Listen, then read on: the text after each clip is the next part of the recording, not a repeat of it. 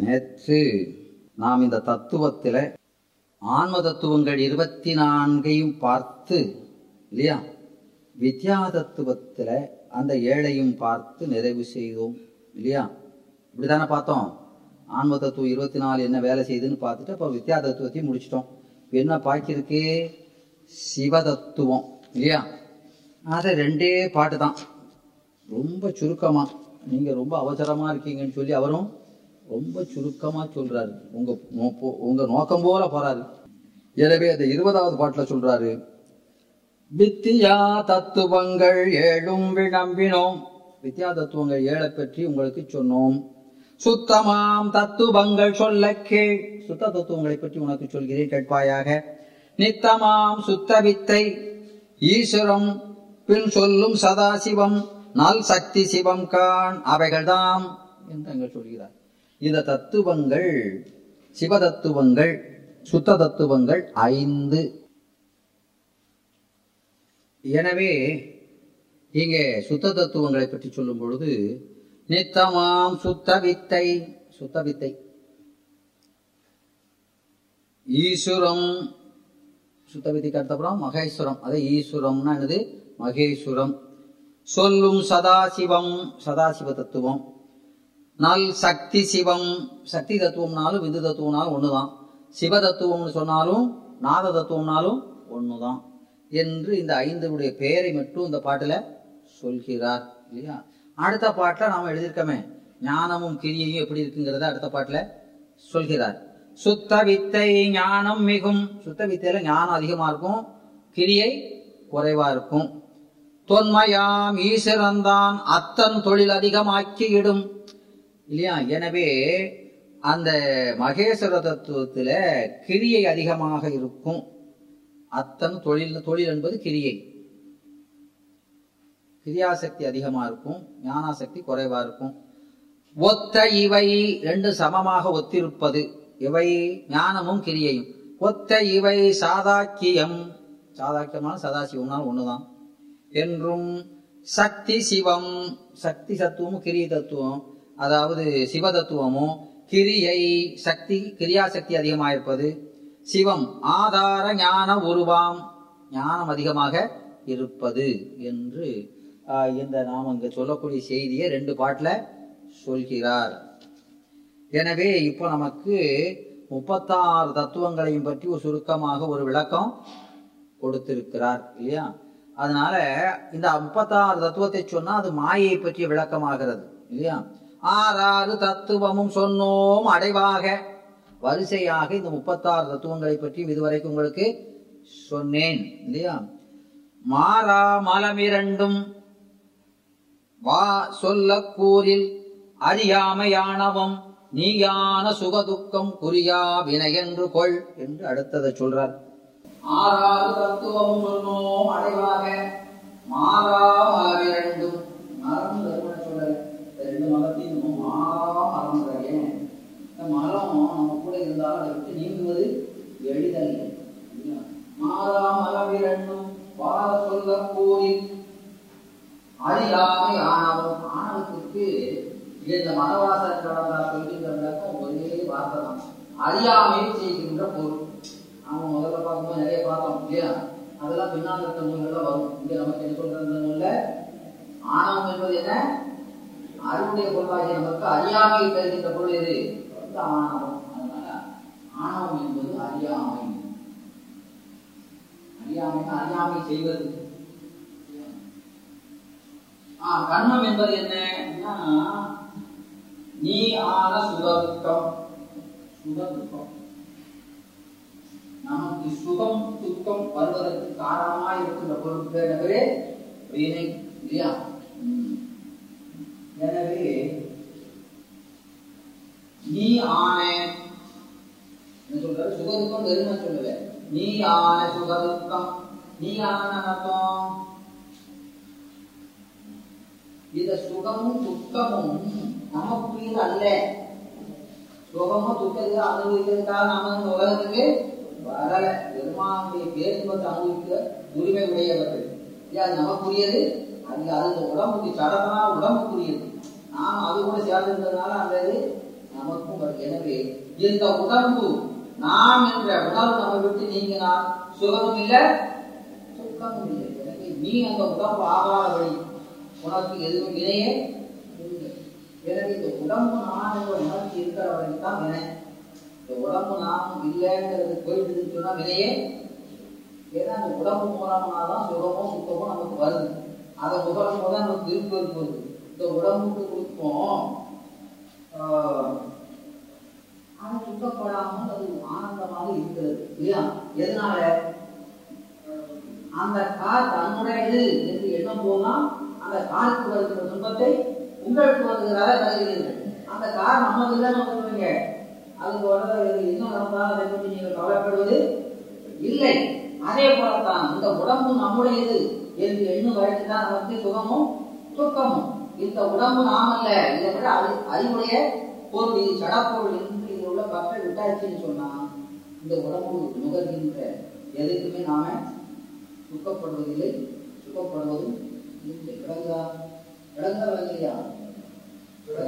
நீ ஆன சுக துக்கம் அது நான் ஆன சுக துக்கம் ஆசிரியர் அவர் முன்னாள் இருக்கிற மாணவர்கள் வரும்போது நீ என்ன சொல்வாரு? இவர் சொன்னதாக கூடாது. மாணவர்கள் அறிவிலை குறைந்தவர், மாணவர்கள் அறிவிலை குறைந்தவர், அவருக்கு அறிவில போனவர் தான் உபதேசம் செய்யணும். இது உபதேசம் தான். அப்போ மாணவர் தான் ஆசிரியர் சொல்றாரு நீ அப்படின்னு சொல்றாரு. அதை மாத்தினா அது இவருடைய கட்டா இருக்கு. இது அது மாணவருடைய கட்டா. நாம் சுக துக்கம் அடைவது அப்படின்னு நம்முடைய இது எழும்போது மூலத்தை கொண்டுணும். நீயான சுக துக்கம் நாம் சுக துக்கப்படுவது என்பது உடலுக்குரியது, சடமான உடலுக்குரியது. அது நாம் என்று கருதுவதனாலே வருவது அந்த வெளியே சொல்வது. சுக துக்கம் தான் வேணும் சொல்லணும். அதோடு சேர்ந்து சப்ளிமெண்டே ஒன்று சொல்றாரு. இந்த உணர்வு நான் அந்த உடம்பு நாம் என்ற உணர்வு நீங்கன்னா இருந்து நீங்கிறலாம்னு அது நீங்குவதற்கான ஒரு வழியும் நமக்கு உணர்வு சேர்த்து சொல்கிறார் இல்லையா? விளங்குதா? விளங்குதா? எனவே இப்போ கர்மம்னா வினைனா என்ன கேட்கிறாரு? வினைனா சுக துக்க அனுபவம், சுகமும் துக்கமும் தான் வினை அப்படின்னு சொல்லிட்டாரு. அதை சொல்றதோட போட்டு என்ன சொல்றாரு? நீயான ஒரு வார்த்தையை சேர்க்கிறாரு. இந்த சுகமும் துக்கம் எது மூலமா வருது? உடம்பு மூலமா. இந்த உடம்பு நாமும் இல்லை நினைச்சுட்டா அந்த அறிவு வந்துட்டா நமக்கு எது வந்தாலும் சுகமும் இல்லை துக்கமும் இல்லை. எனவே ஞானம் பெற பெற ஞானிகள் என்ன நினைக்கிறாங்க? உடம்ப நான் அல்ல நினைக்கிறார்கள்.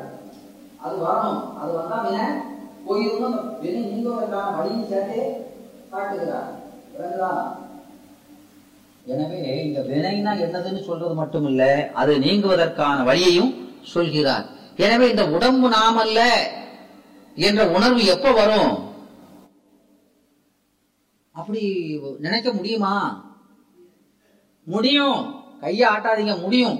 ஏன்னா இப்போ நீங்களே இப்போ ஐயா வந்து அவங்க பேர் ஐயா பாஸ்கரன், பாஸ்கரன் ஐயா இப்போ ஒரு அருமையான ஃபுட்பால் மேட்சை பார்த்துட்டு இருக்காரு டிவியில. அவருக்கு சரியான வயிறு பசி இருக்கு. அந்த மேட்ச் முடிந்த வரைக்கும் பயிர் பசி தெரியுதா? தெரியலையா? அது உடம்பு தானே பசியை கொடுப்பது. உடம்பு அந்த உடம்பு மறந்து தானே இருக்கீங்க. எனவே உடம்பை மறப்பதற்கான ஆற்றல் உங்கள்கிட்ட இருக்கா இல்லையா? இருக்கிறது. நீங்க அந்த உலகியல் அழுந்தி உடம்பை மறக்கிறீர்கள். இதை சிவத்தில் அழுந்தி மறக்கணும். அவ்வளவுதான். விளங்குதா? எனவே உங்கள்கிட்ட அதுக்கான பொட்டன்சியல் இருக்கு. விளங்குதா?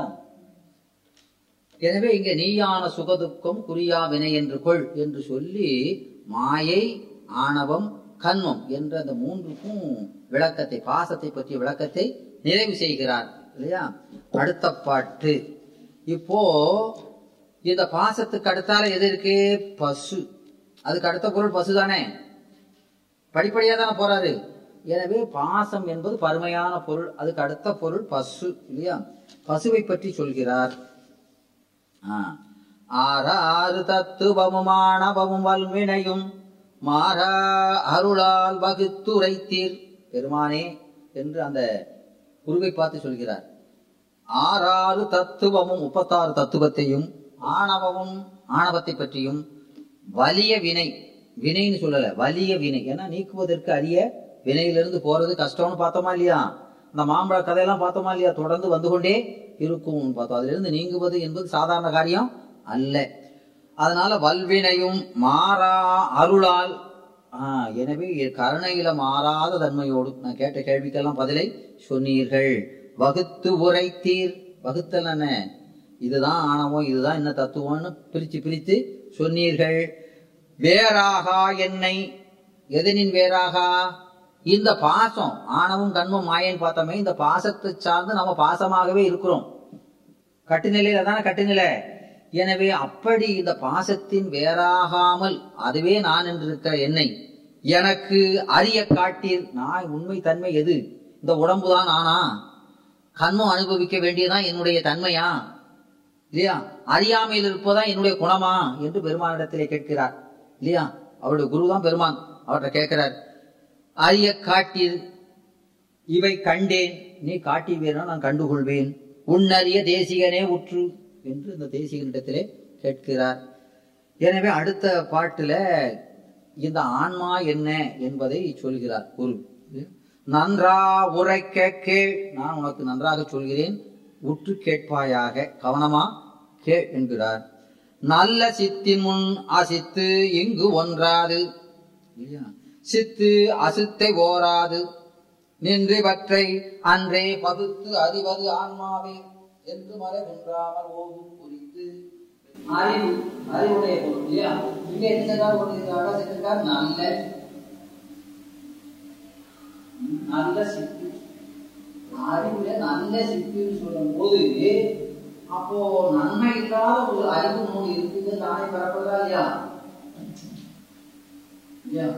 இப்போ 2 பேர் இருக்காங்கன்னா இவர் நல்லவர் அப்படின்னா யாரை நோக்க பக்கத்துல இருக்கிற பார்த்தாலும் அவர் கொஞ்சம் நல்லவர் அப்படித்தானே அர்த்தம்.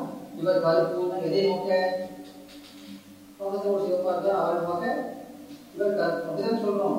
எனவே நல்ல சித்து அப்படின்னு சொன்னா அப்ப நன்மை இல்லாத நூல் சித்து அறிவுடைய நூல் அறிவு இருக்கிறது தானே தெரியுதுதான், அதான் உயிர் இல்லையா.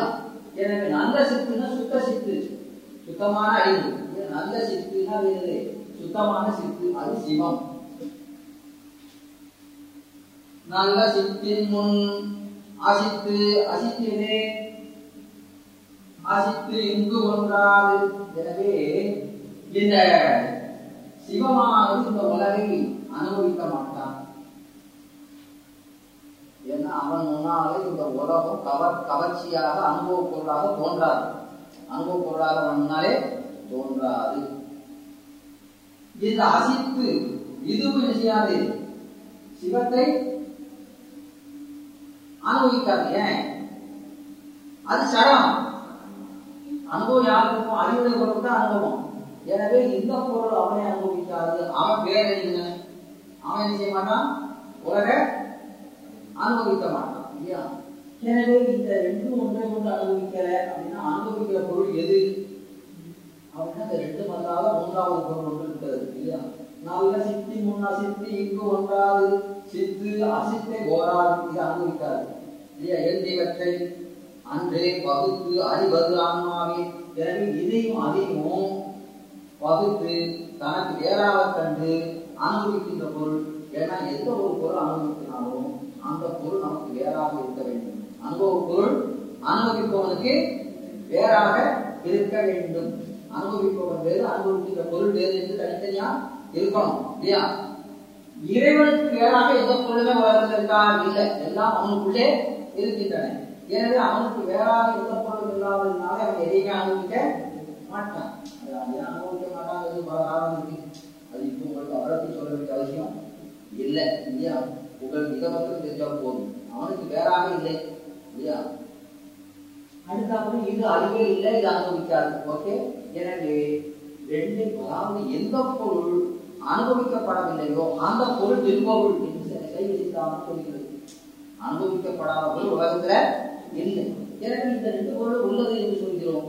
எனவே இது அனுபவிக்கின்ற ஒரு பொருள் இருந்தே தீர வேண்டும். அந்த பொருள் இதுவும் அல்ல அதுவும் அல்ல, இந்த 2க்கும் வேறான ஒன்று. அதுதான் இது. அது சிவமும் அல்ல, சரமான உலகம் அல்ல.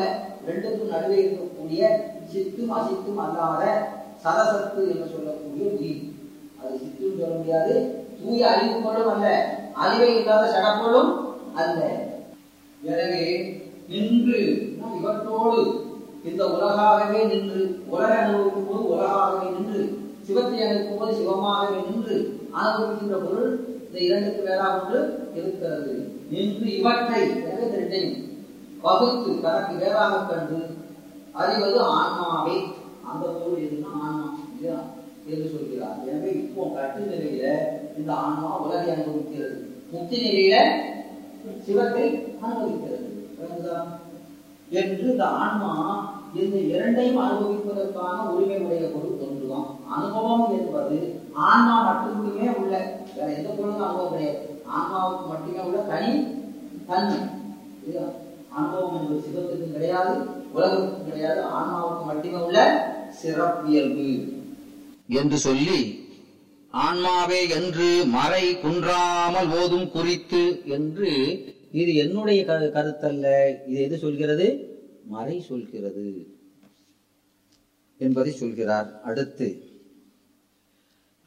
சொல்கிறார், இந்த ஆன்மா இப்ப உலகை அறியும் பொழுது என்ன செய்யுதுன்னா, இந்த ஆன்மா அது சிவத்தை அறிஞ்சாலும் சரி, உலகை அறிஞ்சாலும் சரி, இந்த பொருள் ரெண்டையும் அனுபவிக்கு. ஆனா தானே அறியாது. அதுக்கு எதை அறியணும்னாலும் ஒரு துணை வேணும், துணையோடு கூடித்தான் அறியும். எனவே இங்க என்ன சொல்றாரு அப்படின்னா, நாம உலகை அறிவதற்கு நாம இப்போ இந்த 36 தத்துவங்களை பத்திலாம் படிச்சோம். இந்த தத்துவங்கள் எல்லாம் கொடுத்து எது செய்யறாருன்னா உலகை அறிவதற்காக கொடுத்திருக்காருன்னு படிச்சோம் இல்லையா? இறைவனை அறிவதற்கு சிவஞானம், உலகை அறிவதற்கு தான் அந்த தத்துவம் இல்லையா? எனவே இந்த தத்துவங்கள் நமக்கு உலகை அறிவதற்கு உதவுகின்றன என்று சொன்னால், இந்த தத்துவங்கள் அறிவுடையனவோ இல்லையா என்பதுதான் இந்த பாட்டுல சொல்றாரு. அவை அறிவுடையன அல்ல இல்லையா? தத்துவங்கள் ஆறாறு 36 தத்துவங்களும் தம்மை தாம் என்று அறியா. இப்போ கண்ணு ஒரு பொருளை பார்க்குன்னு சொன்னா, அந்த கண்ணுக்கு நான் பார்க்கணும்னு தெரியுமா? கருவி ஏன் அறியாம கண்ணு நம்ம கண்ணை வச்சு பார்க்கிறோம். அப்போ பார்க்கிறப்போ அந்த கண்ணு நாம் காண்கிறோம் என்பதை அறியுமா? அறியாது. ஏன்னா அறிவில்லை. அறிவதற்கு கருவி எது? அறிவு. அது அந்த கருவியே இல்லை. எனவே அது அறியாது இல்லையா? குயிட் சிம்பிள் இல்லையா? எனவே தத்துவங்கள் 6 இந்த கண்ணு போலதான் 36 தத்துவமும். எந்த தத்துவம்னாலும் சடம் தான். எனவே அது நமக்கு இந்த கண்ணாடி இருக்குன்னா அது நமக்கு எழுத்தை பார்ப்பதற்கு உதவுமே தவிர இந்த கண்ணாடியை ஒன்றையும் எழுத்தையும் பார்க்காது இல்லையா? எனவே தம்மை தாம் என்று அறியா. நாம் என்ன தத்துவம் இந்த வேலை செய்கிறோம் அப்படிங்கிறதுலாம் அதுக்கு தெரியாது. எத்தன்மை எனில் எது போலன்னு சொன்னா, இயம்பக்கே சுத்தமாம் அறுசுவையும். இப்போ சுவை 6 இருக்கா இல்லையா? இல்லையா? அந்த 6 சுவைகளை இப்போ இனிப்பு இருக்குன்னா, இனிப்பு நான் இனிக்கணும்னா இனிப்புக்கு தெரியுமா? கசப்புக்கு நான் கசக்கம்னு தெரியுமா? தெரியாது. அது யாரு சொல்வா? அதை அனுபவித்த வேறொருவன் தான் சொல்லுவான் இல்லையா? அந்த கசப்புக்கோ இனிப்புக்கோ நாம் கசக்கிறோம், நாம் இனிக்கிறோம் என்று. ஏன் இதை சொல்றாரு? நமக்கு சாப்பாடை சொன்னாதான் தெரியும்னு. வேற உதாரணமே கிடைக்கலையா இல்லையா? இல்லையா? நமக்கு எளிதாக எது உணரும்? இதுதான் அவர் அந்த ஆசிரியருடைய கருணை தான். நமக்கு எந்த வழியில சொன்னா விளங்கும்னு பார்த்து நம்முடைய அறிவினுடைய பருமை நோக்கி அதை சொல்றாரு. நீ சாப்பிடுவீங்களா? சாப்பிடும் போது உனக்கு இனிப்பு சுவைக்குன்னு எப்படி பார்க்க இல்லையா? நம்ம சாப்பிடும் போது சொல்றோம், ஏய் கொஞ்சம் உப்பு குறையுது, இன்னைக்கு கொஞ்சம் காரம் கூடி போச்சு அப்படிங்கும். அது சாப்பாடு சொல்லுதா? சொல்லலை. நாம தானே சொல்றோம், அதை அனுபவிச்சதானே சொல்றோம். அது போல சுத்தமாம் அறுசுவையும் அறியாவை தம்மைத்தாம் கூறில் இவை போல் கொள் என்கிறான். இந்த எப்படி அந்த இனிப்பு, கசப்பு, புளிப்பு இவையெல்லாம் நாம் இனிக்கிறோம் என்றோ கசக்கிறோம் என்றோ அறியாதோ, அது போலத்தான் இந்த தத்துவங்களும் நாம் என்ன வேலை செய்கிறோம்னு அதுக்கு தெரியாது என்பதை சொல்கிறார். அப்போ அது யார் அறிவானா, 6 சுவையும் அருந்தி, இந்த அறுசுவை உண்டிய அருந்தி, அவை தன்மை வேறு ஒருவன் கூறி இடுமேன்மை போல். அதை அனுபவிக்கிற அறிவுடைய பொருள் ஒருத்தர் சாட் பார்த்து இது இன்னைக்கு சாப்பாடு நல்லா இனிப்பா இருக்கு, கசப்பா இருக்குன்னு சொல்வது போல 6 இந்த 6 தத்துவங்களையும் ஒன்று ஒன்றா நாடி ஒவ்வொரு தத்துவமாக ஆராய்ந்து, இந்த தத்துவம் என்ன வேலை செய்யுதுன்னு ஆராய்ந்து பார்ப்பது எது? உயிர். ஓதில் உணர்ந்து ஓதில் அதில் உற்று அறிவாய் நின்ற பொருள் தானே காணி என்கிறார். இப்படி இந்த தத்துவம் இதை செய்கிறது என்று அறிகிற பொருள் யாரு? இந்த ஆன்மா. அதை செலுத்துகிற இந்த ஆன்மா. எனவே கண்ணை செலுத்தி இந்த உயிர் அறிகிறது என்று சொன்னால், அறிகின்ற இந்த உயிர் தான் இந்த கண் என்ன செய்கிறதுன்னு அறிவை தவிர அந்த கண் எதையும் அறியாது இல்லையா என்று சொல்கிறார். அப்படி சொல்லி அப்போ இந்த கருவிகளை பயன்படுத்தி அறிவை பெறுகின்ற அனுபவித்து பெறுகின்ற உயிர் யாரு? இந்த ஆன்மா. அப்போ பாசத்தை பயன்படுத்தி பாச ஞானத்தை பெறுவது எது? இந்த உயிர் என்பதை இங்கே சொல்கிறார். அதனால இப்போ இது இப்போ கட்டு நிலையை சொல்லிட்டாரு. முக்தி நிலையும் இதே மாதிரிதான். முக்தி நிலையில இப்போ பாசத்தை பயன்படுத்தி உலக அறிஞ்சோம், சிவத்தை பயன்படுத்தி சிவஞானத்தை பயன்படுத்தி முக்தியில அவனை அறிவோம் இல்லையா.